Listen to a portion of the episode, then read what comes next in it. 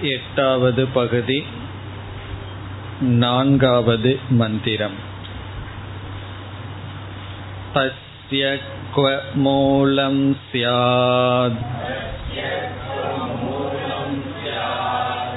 अन्यत्र अन्नात् एवमेव खलु सौम्य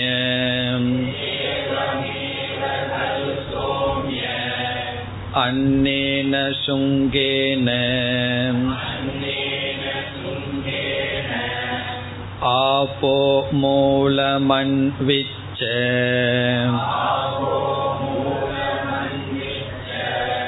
अद्भिसौम्य शुङ्गेन तेजो मूलमन्विच्च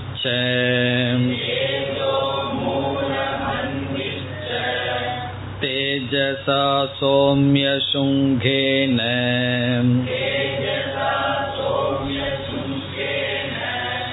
सन्मूलमन्विच्छ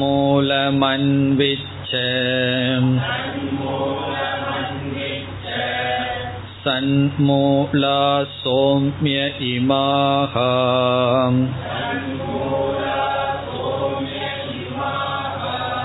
सर्वा प्रजाः सदायतनाः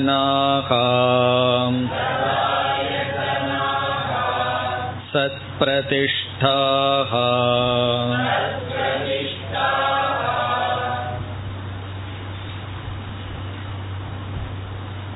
அசனாயா பிபாசா அதாவது பசி தாகம் என்ற இரண்டு சொற்கள் இரண்டு தத்துவங்களை எடுத்துக்கொண்டு சத் பிரம்ம மூலம் என்று நிரூபிக்கப்படுகின்றது. இதில் நான்கு படிகள் என்று சென்ற வகுப்பில் பார்த்தோம். அதில் முதலில் அன்னம் காரணம் ஷரீரம் காரியம். நாம் சாப்பிடுகின்ற உணவானது காரணம். இங்கு உணவு என்பது பிருத்திவி தத்துவம். காரியமாக இருப்பது ஷரீரம் நம்முடைய உடல். பிறகு இரண்டாவதாக ஜலம் காரணம் அன்னம் காரியம். ஜல தத்துவம் காரணமாகிறது. காரணமாக இருந்த அன்னமானது காரியமாகின்றது. அன்னம் காரியமாகின்றது பிருத்திவி காரியம் இதற்கு காரணமாக ஜல தத்துவம் வருகிறது. பிறகு மூன்றாவதாக தேஜக காரணம் ஜலம் காரியம். காரணமாக இருந்த ஜலம் காரியமாகிறது. அதற்கு காரணம் தேஜக உஷ்ணம் அக்னிகி பிறகு நான்காவதாக சத் மூல காரணம் தேஜக காரியம். சத் பிரம்மன் மூல காரணமாகிறது தேஜஸ் காரியமாகின்றது. இவ்விதம் அனைத்துக்கும் மூல காரணம் சத் என்று நிரூபிக்கப்படுகின்றது. ஜீவக என்ற சொல்லிலுடைய ஆத்ம தத்துவமும் சத்தில் முடிகின்றது. ஜீவக என்கின்ற சொல்லில் அடங்குகின்ற அனாத்ம தத்துவத்திற்கும் மூலம் சத் என்று நிரூபிக்கப்பட்டு வருகின்றது. இதில் நாம் சென்ற வகுப்பில் அசனாயா என்ற சொல்லை எடுத்து ஆராய்ச்சி செய்து அதில் இரண்டு கருத்தை பார்த்தோம். அன்னம் காரியம் ஜலம் காரணம் என்பது வரை பார்த்தோம். அதாவது அன்னமானது காரியம் ஜலம் காரணம். எப்படி என்றால் நாம் சாப்பிடுகின்ற ஸ்தூலமான உணவை நீரானது ஜெரிக்க வைத்து நமக்கு பசியை கொடுக்கின்றது. நமக்கு பசி வருவதற்கு காரணம் நீர். ஆகவே நீரானது என்ன செய்கின்றது? ஸ்தூல பதார்த்தத்தையே விழுங்குகின்றது காரணமாக இருக்கின்றது என்று வரை பார்த்து இந்த உணவிலிருந்துதான் ஸ்தூல சரீரம் வந்தது. இந்த ஸ்தூல சரீரம் அமூலமாக இருக்காது. என்றதுடன் நாம் சென்ற வகுப்பில் மூன்றாவது மந்திரத்தை முடித்தோம். ந இதம் அமூலம் பவிஷ்யதி. இப்ப இறுதியாக ஆசிரியர் என்ன சொன்னார்? இந்த ஸ்தூல சரீரமானது காரணமில்லாமல் இருக்காது என்று சொன்னார். இனி இப்பொழுது நான்காவது மந்திரத்திற்கு வருகின்றோம். இப்பொழுது நாம் படித்தது இதில் முதல் பகுதியில் ஸ்வேதகேதுவினுடைய கேள்வி வருகின்றது. கேள்வி அதை தொடர்ந்து உடனே பதில். என்ன கேள்வி? தஸ்ய குவ மூலம் சியாத் இந்த பகுதி வரை கேள்வி ஸ்வேதகேதுவினுடைய கேள்வி அடுத்த பகுதியிலிருந்து பதில். தஸ்ய என்றால் அதற்கு குவ மூலம் சியாத். எது மூலமாக இருக்கும்? எது காரணமாக இருக்கிறது? இங்கு அதற்கு என்ற சொல்லினுடைய பொருள் ஷரீரத்திற்கு. நம்முடைய உடலுக்கு எது காரணம்? எது மூலம்? தஸ்ய சரீரஸ்ய குவ என்றால் எது? மூலம் என்றால் காஸ் காரணம். சியாத் மூலமாக இருக்கின்றது. நம்முடைய உடலுக்கு எது காரணம்? என்பது ஸ்வேதகேதுவினுடைய கேள்வி. இனி பதில் வருகின்றது. உடனடியாக பதில் வருகின்றது. அந்யத்ர அன்னாத். இங்கு பதிலை எப்படி சொல்கின்றார்? அன்னத்துக்கு வேறாக வேறு என்ன காரணம் இருக்க முடியும்? அந்நத்திர அன்னாத் அந்நத்திர என்றால் வேறொன்று அன்னாத் என்றால் உணவிற்கு. உணவிற்கு வேறாக வேறு என்ன காரணம் இருந்துவிட முடியும் என்று கேட்கின்றார். இதுதான் பதில். இந்த பதில் நேரடியாக கூறினால் அன்னம் காரணம். அன்னம்தான் காரணம். இதை எப்படி சொல்கிறார்? அன்னத்தை தவிர்த்து வேறு என்ன காரணம் இருந்துவிட முடியும்? இந்த ஸ்தூல உடலுக்கு அன்னத்தை தவிர பிருத்திவியை தவிர வேறு என்ன காரணமாக இருந்துவிட முடியும்? என்பதிலிருந்து அன்னம் காரணம்.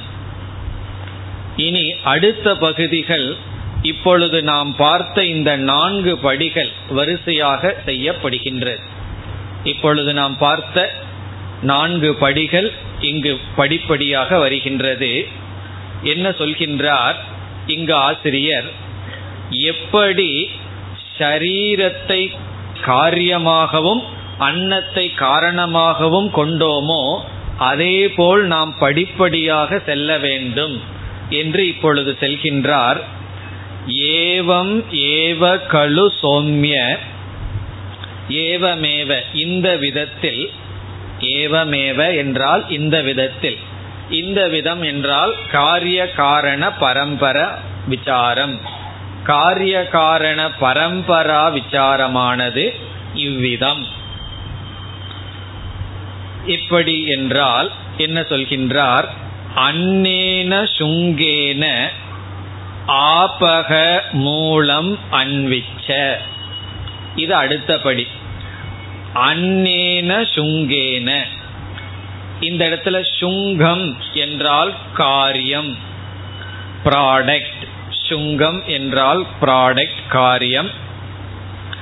அன்னேன சுங்கேன என்றால் அன்னத்தை காரியமாக கொண்டு ஆபக மூலம் அன்பிச்ச தண்ணீரை காரணமாக அறிந்துகொள்.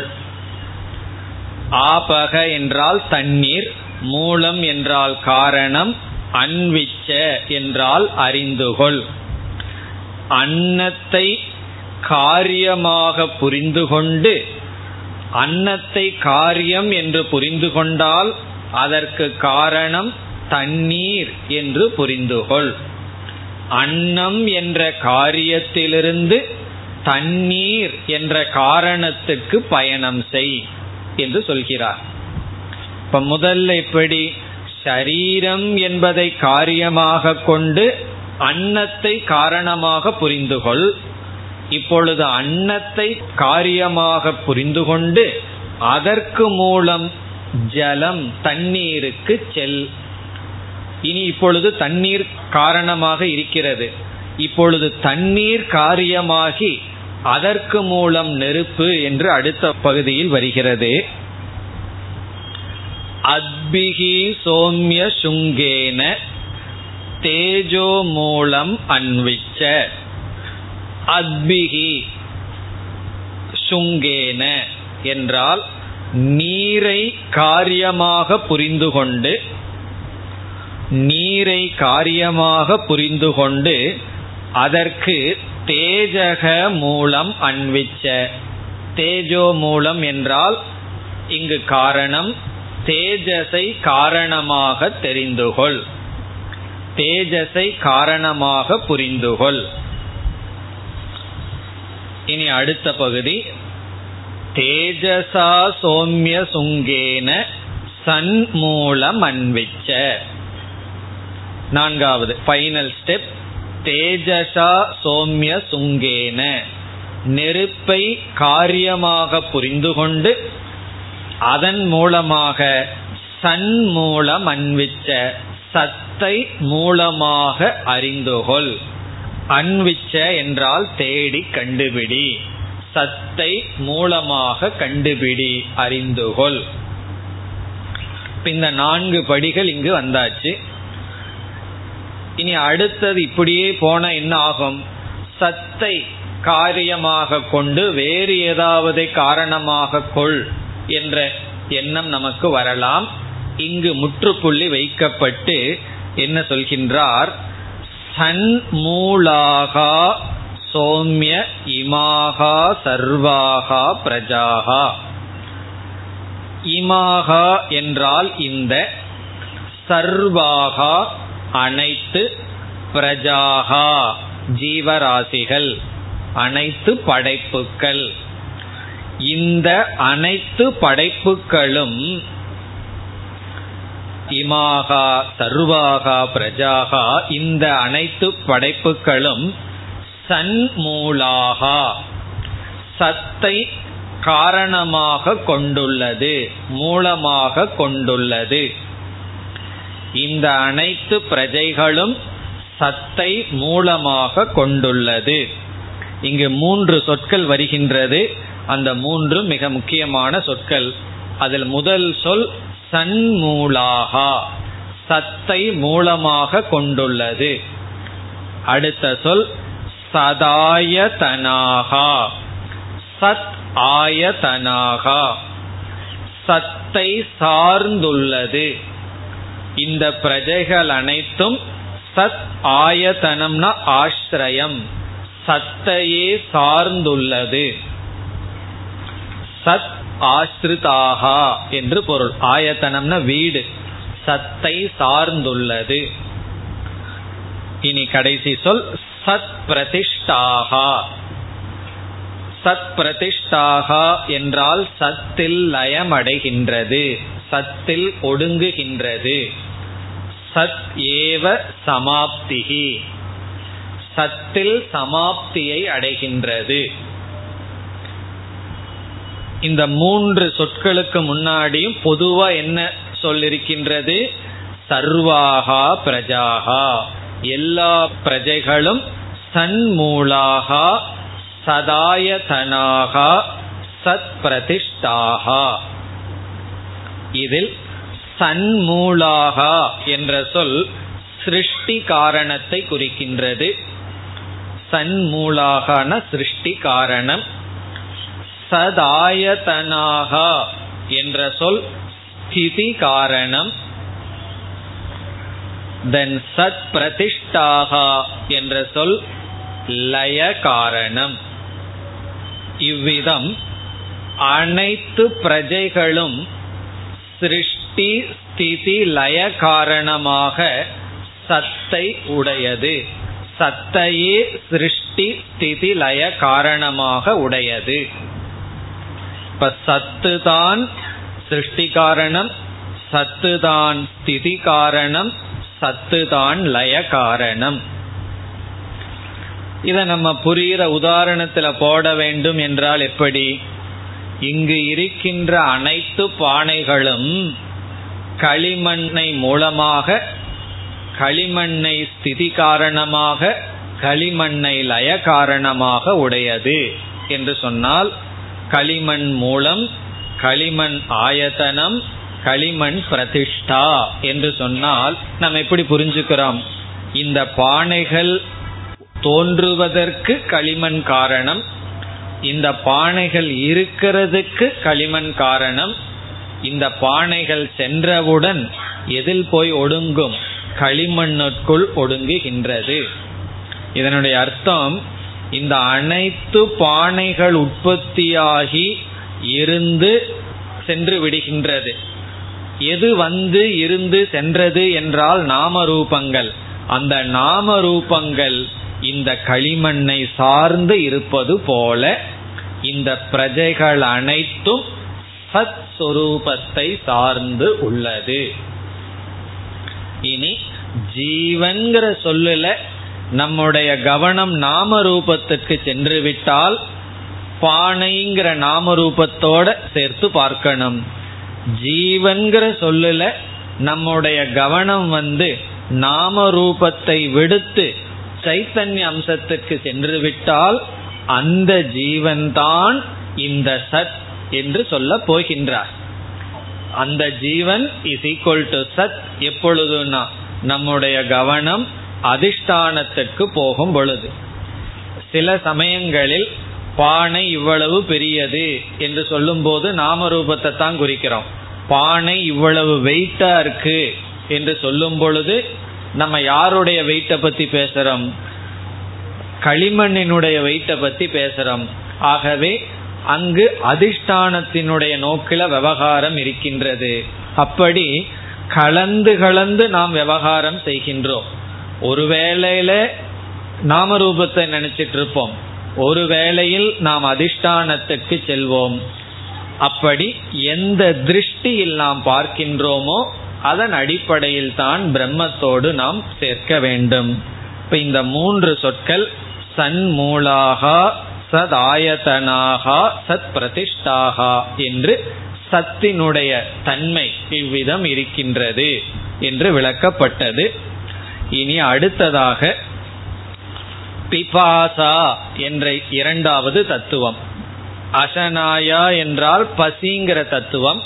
பிபாசா என்றால் தாகம் என்ற தத்துவம். அதை எடுத்துக்கொண்டு இதே போல் இப்ப நம்ம எந்த பேட்டன் எந்த முறையில விசாரம் பண்ணி சத் மூலாகா சத் பிரதிஷ்டாகானெல்லாம் முடிச்சோமோ அதே முறையில் மீண்டும் பிபாசா தாகம் என்ற தத்துவம் எடுத்துக்கொண்டு பேசப்படுகின்றது. ஆகவே இதில் புதிதான விஷயம் ஒன்றுமில்லை. எடுத்துக்கொண்ட உதாகரணம் தான் இங்கு வேறே தவிர நாம் ஏற்கனவே பார்த்த இதற்கு முன் இரண்டு மூன்று மந்திரங்களில் பார்த்த அதே கருத்து இப்பொழுது அடுத்த இரண்டு மந்திரங்களில் வருகின்றது. ஐந்தாவது மந்திரம். அத எத்திர ஏதத் புருஷக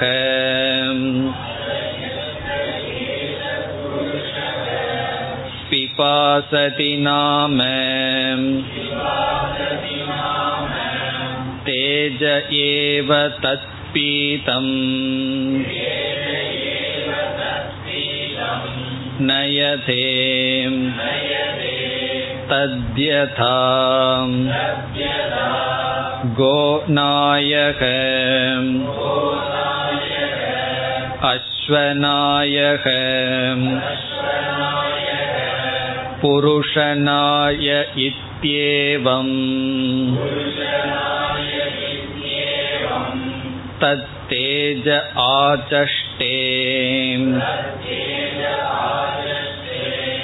उदन्येति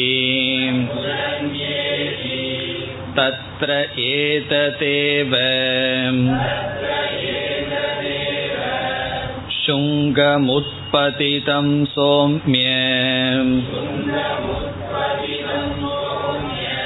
विजानीहि नेतममूलं भविष्यति इति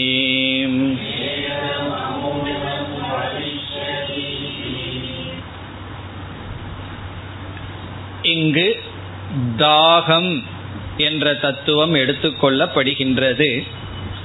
அப்படி எடுத்துக்கொண்டு நாம் பார்த்த படிகளில் ஜலம் காரியம் தேஜக காரணம் என்று நிலைநாட்டப்படுகிறது.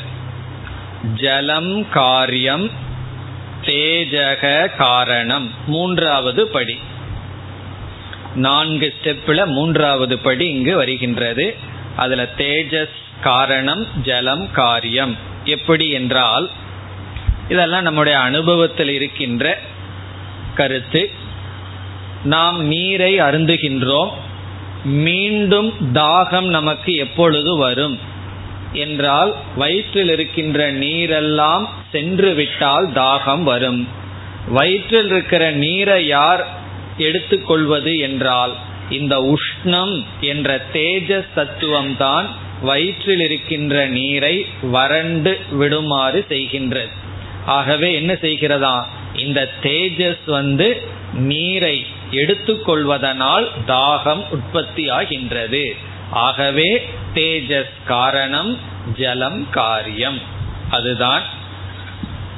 இனி மந்திரத்திற்குள் செல்லலாம். அத மேலும் எத்திர எப்பொழுது? எத்திரன எப்பொழுது?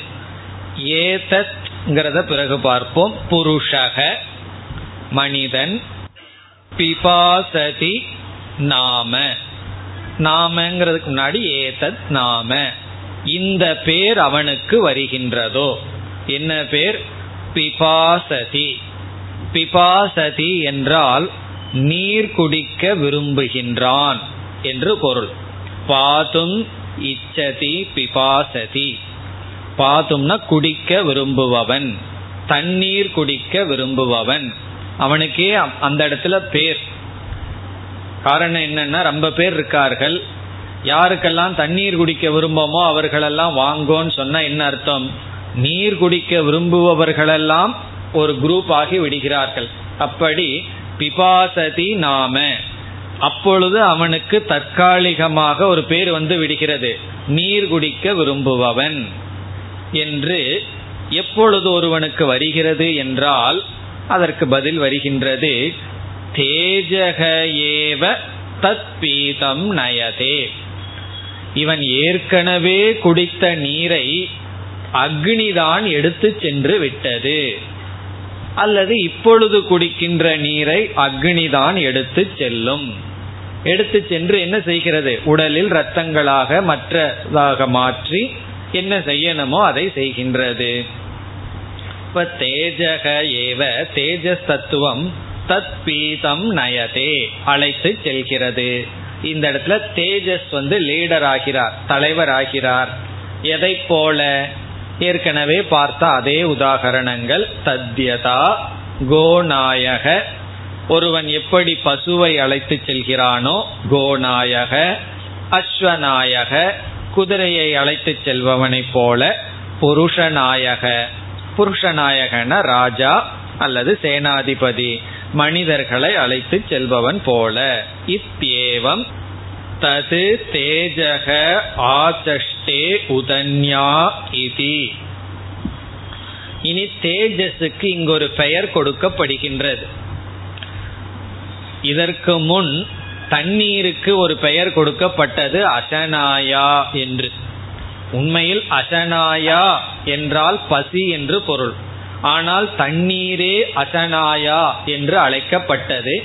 அதுபோல் இங்கு தேஜஸ் தத்துவமானது பிபாசா என்று அழைக்கப்பட வேண்டும். அதற்கு பதிலாக உபனிஷத் வேறொரு சொல்லில் அழைக்கின்றது. தேஜஸ் என்பது உதன்யா என்று அழைக்கப்படுகிறது. இப்ப தேஜஸுக்கு இங்கு கொடுக்கப்பட்ட புதிய பெயர் உதன்யா.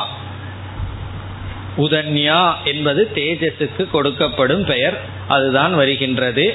தேஜக உதன்யா இது ஆசஷ்டதே.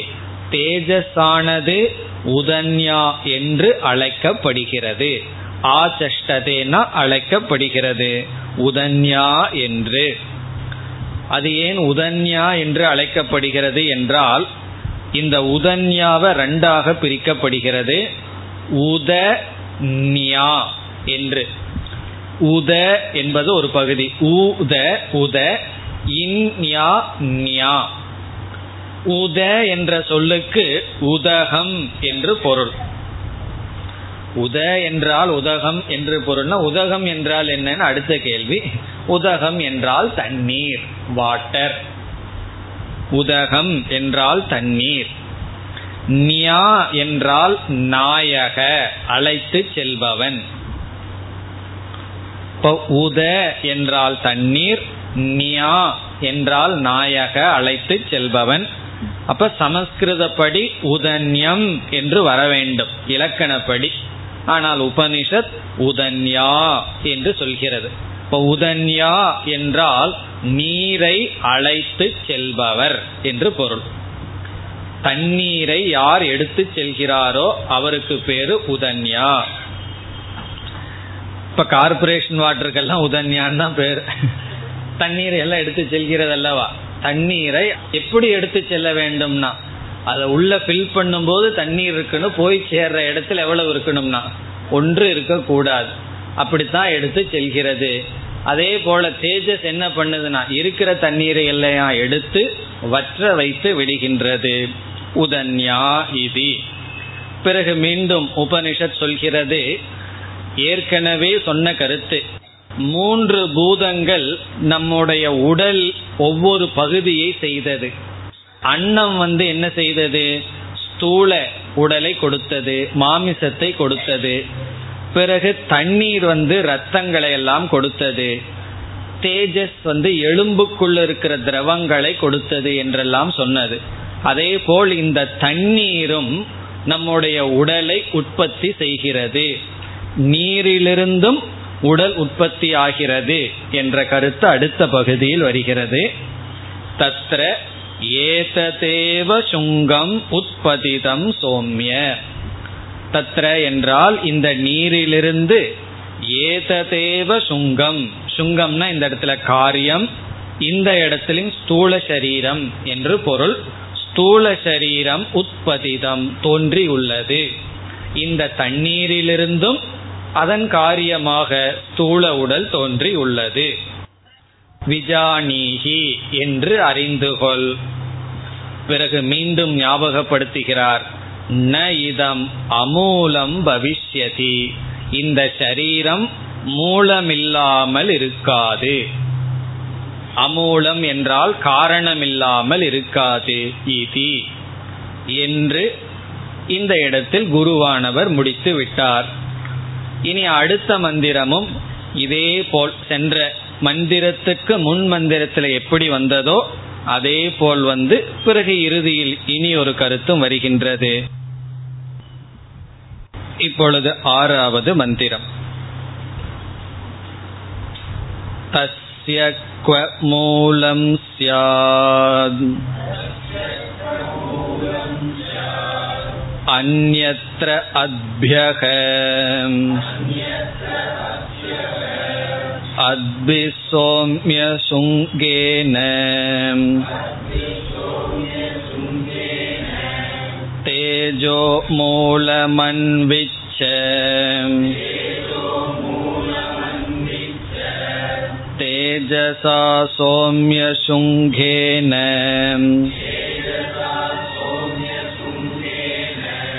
सन्मूलमन्विच्छ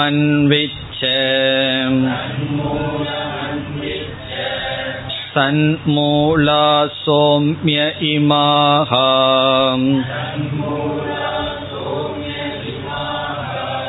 सर्वा प्रजाः सदायतनाः सत्प्रतिष्ठाः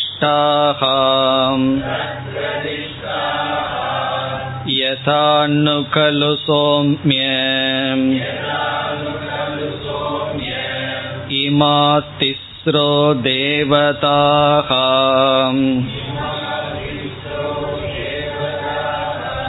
पुरुषं प्राप्य त्रिवित् त्रिवित् एकैका भवति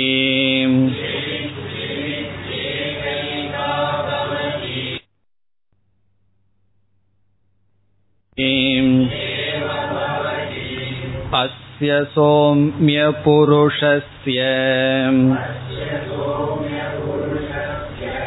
प्रयतः वाङ्मनसि सम्पद्यते मनःप्राणे प्राणस्तेजसी तेजः परस्यां देवतायाम्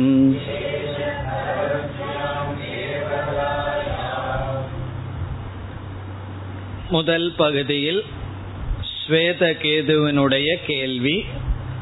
தஸ்ய குவ மூலம் சியாத் மீண்டும் இந்த ஷரீரத்துக்கு எது மூலம் என்றால் இனி பதில் கூறுகின்றார் அந்யத்திர அத்யக. நீருக்கு வேறாக என்ன மூலம் இருக்க முடியும்? நீருக்கு வேறாக வேறென்ன மூலம் இருக்க முடியும்? அத்யக அந்யத்ர இதற்கு முன் அன்னாத் அந்யத்ர என்று சொன்னார். உணவுக்கு வேறாக என்ன இருக்க முடியும்? வெறும் உணவு மட்டும் போதாது தண்ணீரும் தேவை தேஜஸும் தேவை. ஆகவே சொல்கின்றார் நீருக்கு வேறாக எப்படி இருக்க முடியும்? இனி இந்த படிகள் வருகின்றது. அத்யக சோம்ய சுங்கேன தேஜோ மூலம் அன்விச்ச. நீரிலிருந்து ஆரம்பிக்கின்றார். நீரை காரியமாக புரிந்து கொண்டு அதன் காரணமான தேஜஸை மூலமாக அறிந்துகொள் அத்யக சுங்கேன தண்ணீரை காரணமாக வைத்து தேஜஸை மூலமாக அறிந்து கொள் இதெல்லாம் ஏற்கனவே வந்த கருத்து. தேஜசா சோம்ய சுங்கேன சன்மூல மன்விச்ச தேஜஸை காரியமாக கொண்டு சத்தை மூலமாக அறிந்துகொள். இந்த சொற்கள் எல்லாம் சென்ற மந்திரத்தில் வந்த அதே சொற்கள் தான் இனி அடுத்த பகுதிகளெல்லாம் வந்த சொற்கள் தான் சன்மூலாகா சோம்ய இமாகா சர்வாகா பிரஜாகா. இந்த அனைத்து பிரஜைகள் சத்தை மூலமாக கொண்டுள்ளது. சதாயதனாகா சத்தை சார்ந்துள்ளது. சத் பிரதிஷ்டாகா சத்தையே லய காரணமாக கொண்டுள்ளது. இனி அடுத்த பகுதியில் என்ன நடந்தது என்பதை ஞாபகப்படுத்துகின்றார். இது ஒரு விதமான முடிவுரை போல. காரணம் அடுத்த மந்திரத்தில் மகா வாக்கியத்தை உபதேசம் செய்ய போகின்றார். ஆகவே இதுவரை என்ன நடந்தது என்று ஆசிரியரே ஞாபகப்படுத்துகின்றார். என்ன நடந்ததாம்? என்ன கருத்து உபதேசிக்கப்பட்டது? யதானு கலு சோம்ய யதானு கலு சோமிய என்றால் இவைகளெல்லாம் நடந்தன என்பதை சொல்கின்றார். இமாகா திஸ்ராகா தேவதாகா இந்த மூன்று தேவதைகள் இமாகான இந்த திஸ்ரக என்றால் மூன்று தேவதாகா தேவதைகள். இந்த மூன்று தேவதைகள்னா எந்த தேவதைகள்? பதில் சொல்ல முடியுமோ?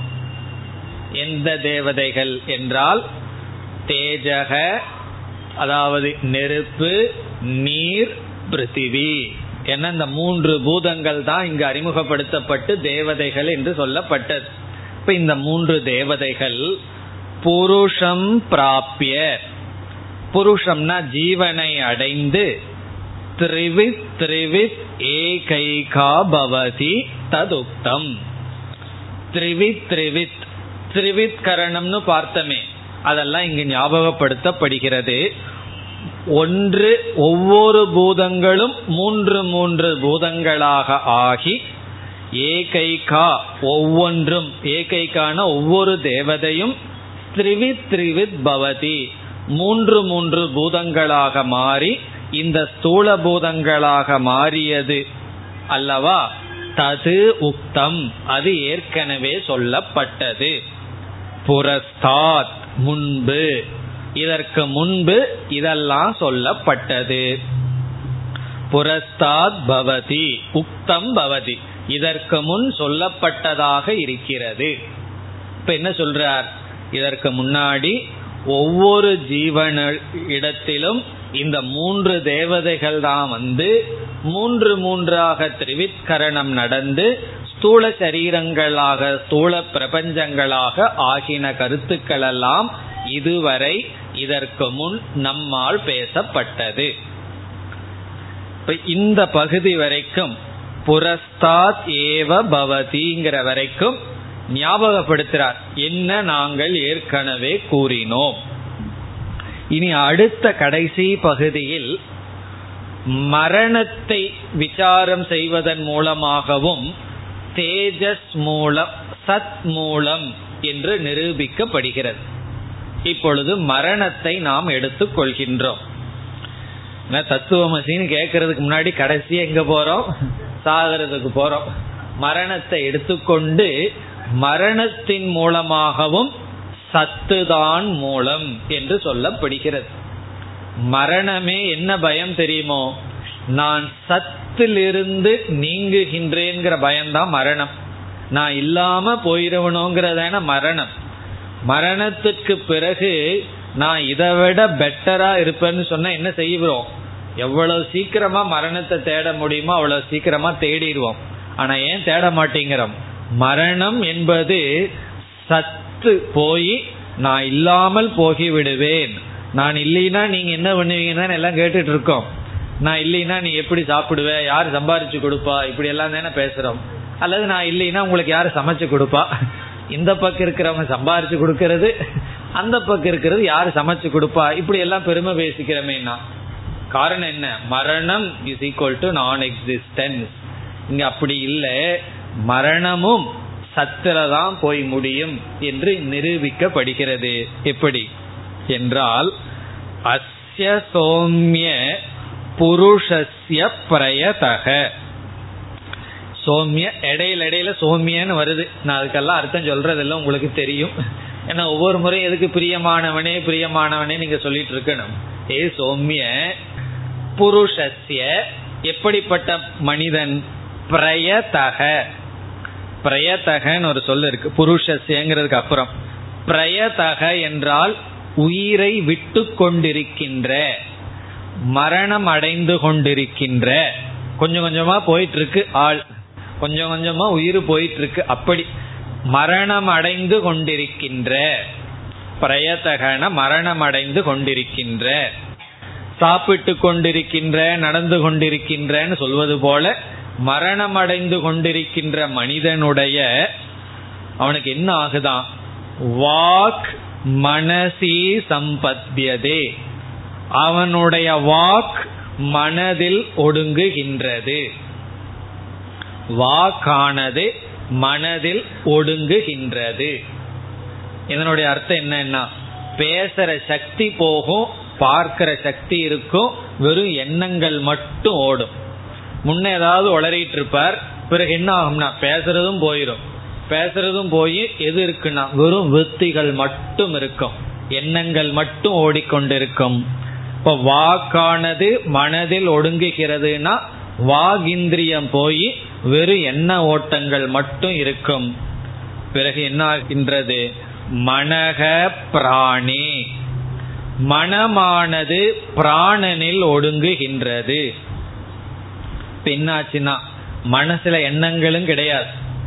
வெறும் மூச்சு மட்டும் ஓடிக்கொண்டிருக்கின்றது. அப்ப என்ன சொல்லுவோம் கோமாவல் இருக்கார். அவருக்குள்ள ஒன்னும் பார்க்கல ஒன்னும் சிந்திக்கலைங்கிற எண்ணம் வந்தாச்சு. இப்ப மைண்டும் டெட்டு எது இருக்குன்னா வெறும் பிராணன் மட்டும் இருக்கின்றது. இனி என்னன்னா பிராணக தேஜசி. இந்த பிராணன் தேஜஸில் ஒடுங்குகின்றது. மூச்சு நின்று போச்சு கொஞ்சம் உஷ்ணம் இருக்கு லைட்டா சூடு இருக்கு. அதனால உடனடியா அவர் என்ன செய்ய வேண்டாம் டிஸ்போஸ் பண்ண வேண்டாம். கொஞ்சம் சூடும் போகட்டுன்னு வச்சு வைப்போம். ஏன்னா சூடு இருக்கிற வரைக்கும் ஒரு பயம். மீண்டும் அவருக்குள்ள மூச்சு வந்துருமோன்னு சொல்லி அதனால அந்த பிராணனும் ஒடுங்கி கொஞ்ச நேரத்துக்கு அந்த வெது வெதுப்பு இருக்கின்றது. அப்ப என்னதான் பிராணன் தேஜஸில் ஒடுங்குகின்றது. இப்ப கடைசியா அங்க என்ன இருக்குன்னா தேஜஸ் மட்டும் இருக்கு. நீ அடுத்த கேள்வி தேஜஸ் எங்க போகின்றது? தேஜக பரஸ்யாம் தேவதாயாம். மேலான தேவதை கிட்ட போகுது தேஜஸ். இங்க மேலான தேவதை வந்து சத் பிரம்ம. இப்ப பரஸ்யாம் தேவதாயாம் என்றால் மேலான தேவதையிடம் தேஜஸ் என்று ஒடுங்குகின்றது. அப்ப கடைசியில நம்மிடம் இருக்கின்ற ஒவ்வொன்றும் ஒடுங்கி நம்ம எங்க போவோம்? சத்து கிட்ட தான் போவோம். சத்திடம் தான் லயம் அடைவோம். சத் பிராப்திகி அந்த சத்தை தான் அடைவோம். என்பதுடன் இந்த விசாரம் முடிவடைகின்றது இனி அடுத்த மந்திரம் ஏழாவது மந்திரம் சய ஏஷோணிமாம் ऐददात्म्यमिदं सर्वम्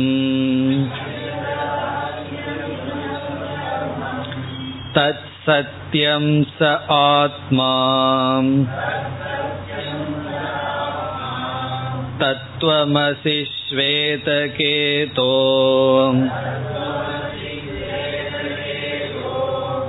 इति भूय एव मा भगवान् विज्ञापयतु इति तथा सौम्य इति होवाच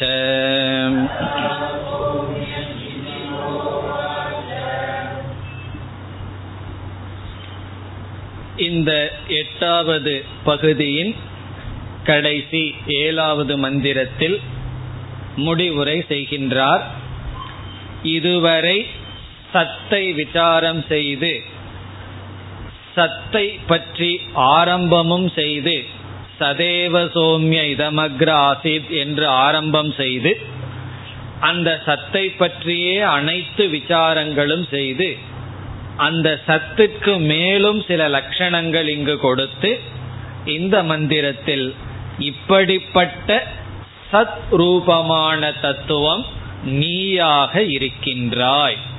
தது துவம் அசி என்ற மகா வாக்கியத்தை இங்கு ஆசிரியர் செய்கின்றார்.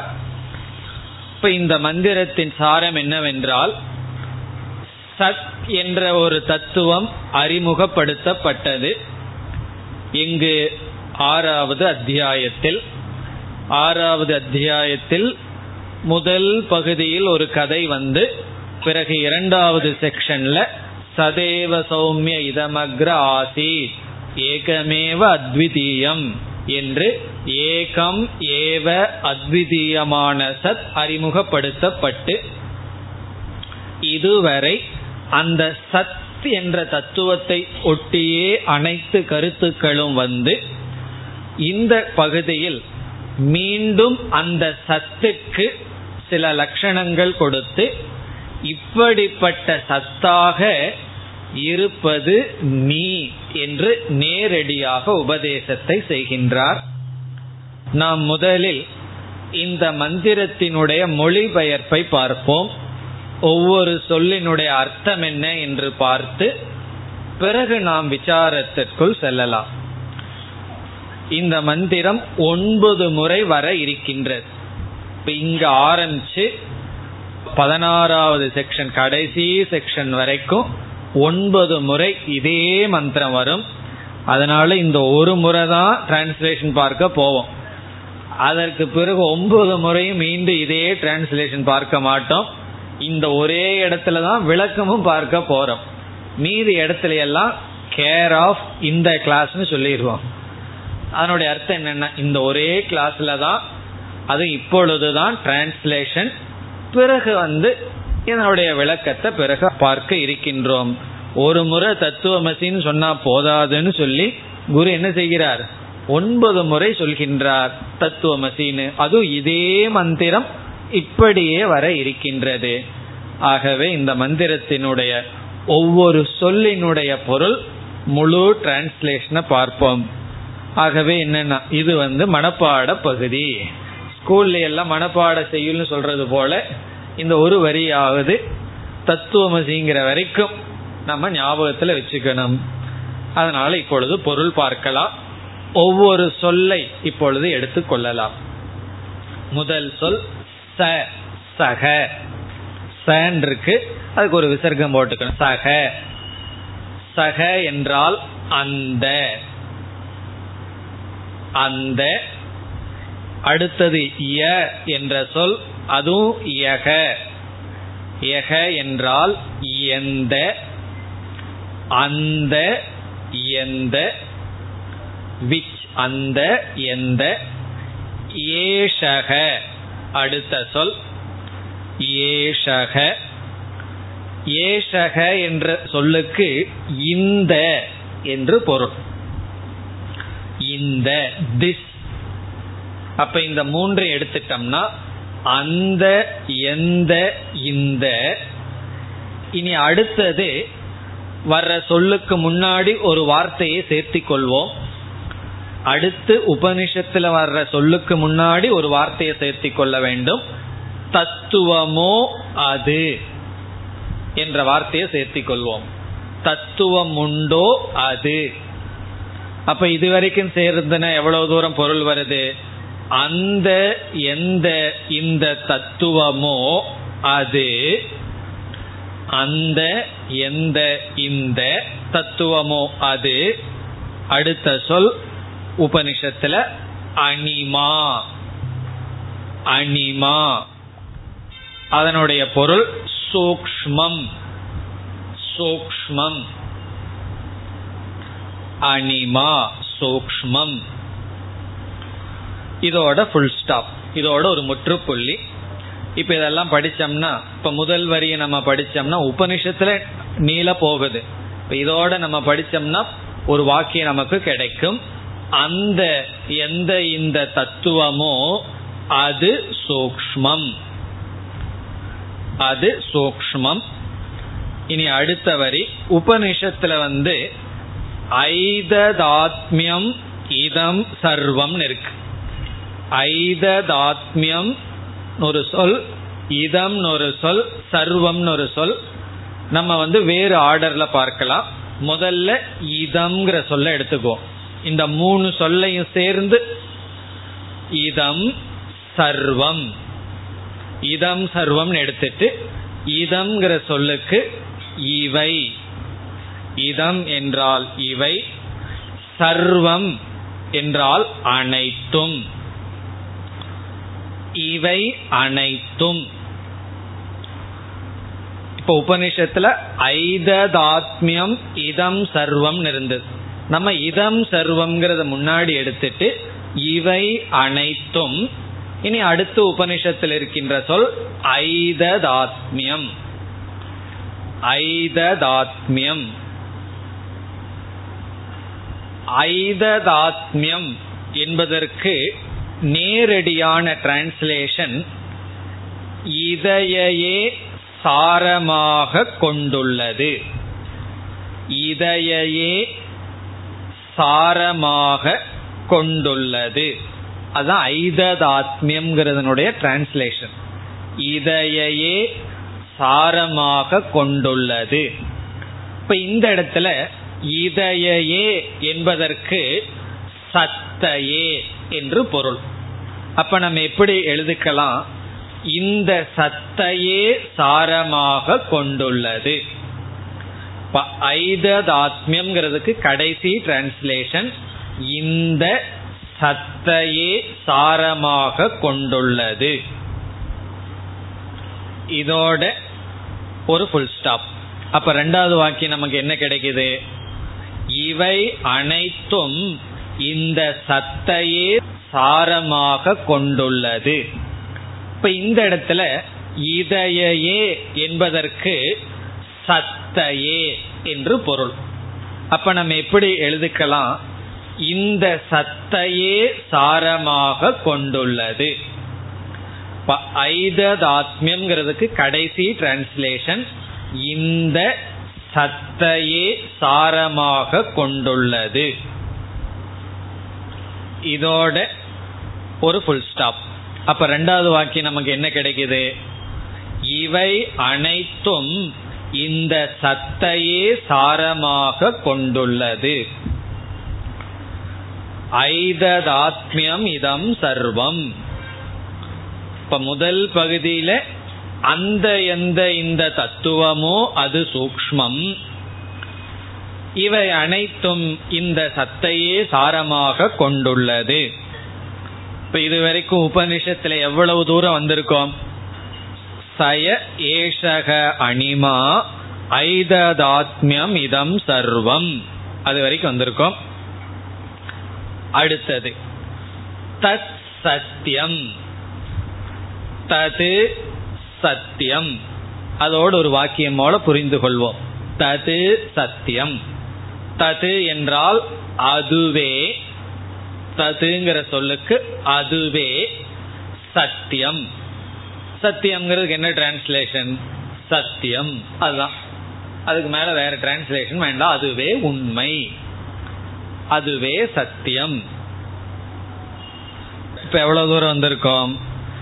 சக யக ஏஷக அனிமா அந்த எந்த இந்த தத்துவமோ அது சூக்மம் இவை அனைத்தும் அந்த சத்தையே சாரமாக கொண்டுள்ளது.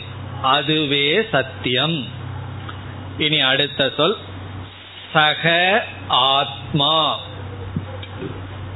சக ஆத்மா. அதோட ஒரு ஃபுல் ஸ்டாப் அதுவே சகனா அதுவே ஆத்மா. ஆத்மாவுக்கு ஆத்மா அப்படியே வச்சுக்குவோம். அதுவே ஆத்மா. விளக்கத்துல பார்க்க போறோம். சைத்தன்யம்னு பார்க்க போறோம். அதுவே சித்துன்னு பார்க்க போறோம். இந்த இடத்துல அதுவே ஆத்மா. இப்ப எவ்வளவு தூரம் வந்திருக்கோம்? ச ஆத்மாங்கிற வரைக்கும் வந்திருக்கோம். சய ஏஷக அனிமா ஐததாத்மியமிதம் சர்வம் தத் சத்தியம் ச ஆத்மா. இனி அடுத்த மூன்று சொற்கள் தது துவம் அசி. தது துவம் அசி. ததுங்கிறதுக்கு டிரான்ஸ்லேஷன் அதுவே தது அதுவே துவம் நீயாக. அதுவே நீயாக அசி இருக்கிறாய். அதுவே நீயாக இருக்கிறாய். ஸ்வேதகேதோ. அழைக்கின்றார். ஏ ஸ்வேதகேது என்று அழைத்து இவ்விதம் சொல்றார். அதனால ஸ்வேதகேதுவை வந்து முதல்ல போடணும். ஏ ஸ்வேதகேது. அதனால ஸ்வேதகேதுவை விட்டுருவோம். சிஷியனுடைய பெயர் ஸ்வேதகேது இதி. இவ்விதம் உபதேசம் செய்தார். அப்போ முதல் சொல்லு வந்து ஹே ஸ்வேதகேது. என்று சொல்லி தத்துவமசி இதி இதிங்கிறதோட இவ்விதம் உபதேசிக்கப்பட்டது. பூயங்கிறது வேற டாபிக் இந்த சொன்னதற்கு பிறகு ஸ்வேதகேது மீண்டும் எனக்கு சில விளக்கங்கள் தேவைன்னு கேட்கிற டாபிக் இதோட இந்த உபதேசம் முடிவடைகிறது. இந்த உபதேசத்தை பார்த்தோம்னா இந்த ஸ்வேதகேதோ இதிங்கிற வரைக்கும் ஒரு முக்கிய உபதேசம் முடிவடைகிறது. நமக்கு டிரான்ஸ்லேஷன் எப்படி வரும்? அந்த எந்த இந்த தத்துவமோ அது சூக்மம் இவை அனைத்தும் அந்த சத்தையே சாரமாக கொண்டுள்ளது. அதுவே சத்தியம் அதுவே ஆத்மா அதுவே நீயாக இருக்கின்றாய். இத தத்துவமசிங்கிறத வேற விதத்திலையும் சொல்லலாம். துவங்கிறத முதல்ல போட்டு ததுங்கிறத பிறகு போட்டு அசின்னு சொல்லலாம். அப்ப என்ன சொல்லணும்? நீ அதுவாக இருக்கின்றாய். அல்லது அதுவே நீயாக இருக்கின்றாய். என்ன வித்தியாசம்னா ஒரு வித்தியாசமும் கிடையாது. இப்ப நீ துவம் தது அசி நீ அதுவாக இருக்கின்றாய். அல்லது அதுவே நீயாக இருக்கிறாய் என்பது. பசி என்றாய் இருக்கிறாய் என்பது இனி அடுத்த பகுதி என்னவென்றால் இந்த உபதேசத்தை கேட்ட ஸ்வேதகேது என்ன செய்கின்றான்? மீண்டும் எனக்கு உபதேசம் செய்யுங்கள் என்று கேட்கின்றான் இப்படியே அவன் கேட்டுட்டே போறான். அதனால இனிமேல் வர்ற பகுதி என்னவென்றால் ஒவ்வொரு செக்ஷன்லையும் ஒவ்வொரு சந்தேகங்கள் நீக்கப்படும். இதோட சிரவணம் இனிமேல் மனநம். இப்போ ஒவ்வொரு செக்ஷன்லையும் ஒரு சந்தேகத்தை நீக்குவார். நீக்கினதுக்கு அப்புறம் மீண்டும் இதே மந்திரம் வரும். மீண்டும் சேதகேது சொல்லுவான் மீண்டும் எனக்கு சொல்லுங்கன்னு. அவன் மீண்டும் சொல்லுங்கிறத நிறுத்துற வரைக்கும் குரு சொல்லிட்டே இருப்பார். அப்படிதான் இனி செல்ல இருக்கின்றது. இனி அடுத்த பகுதியினுடைய டிரான்ஸ்லேஷனை பார்த்தால் பூய ஏவ. பூய ஏவ என்றால் மீண்டும். மீண்டும் மா எனக்கு மா என்றால் எனக்கு பூய ஏவ மீண்டும் எனக்கு பகவான். இறைவா இறைவனாகிய நீங்கள் பகவான்னே அழைக்கிறார். இந்த இடத்துல தந்தைங்கிறதெல்லாம் மறந்துட்டார். ஏ பகவான் அழைப்பதல்ல பகவான் நீங்கள் மீண்டும் எனக்கு விக்ஞாபயசு விக்ஞாபயது என்றால் உபதேசியுங்கள். உபதேசத்தை செய்யுங்கள். விளக்குங்கள். மீண்டும் எனக்கு விளக்குங்கள்.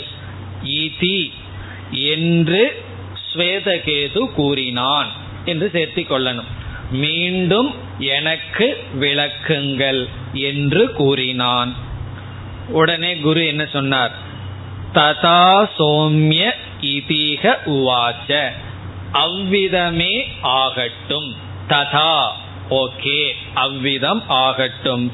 சோம்ய பிரியமானவனே அவ்விதமே ஆகட்டும் என்று இதி ஹ உவாச்ச. தந்தை கூறினார் குருவானவர் கூறினார். இப்ப பூய ஏவமாங்கிறது அடுத்த வரி போல. இப்ப இந்த தத்துவமசி ஸ்வேதகேதோ இதிங்கிற வரைக்கும் உபதேசம் இதோட மொழிபெயர்ப்பு முடிவடைகிறது அடுத்த வகுப்பில் நாம் நாம் பார்த்த மொழிபெயர்ப்பினுடைய விளக்கத்திற்கு செல்லலாம் ॐ पूर्णमधः पूर्णमिधं पूर्णात् पूर्णमुदच्छते पूर्णस्य पूर्णमादाय पूर्णमेवावशिष्यते ॐ शान्ति शान्ति शान्तिः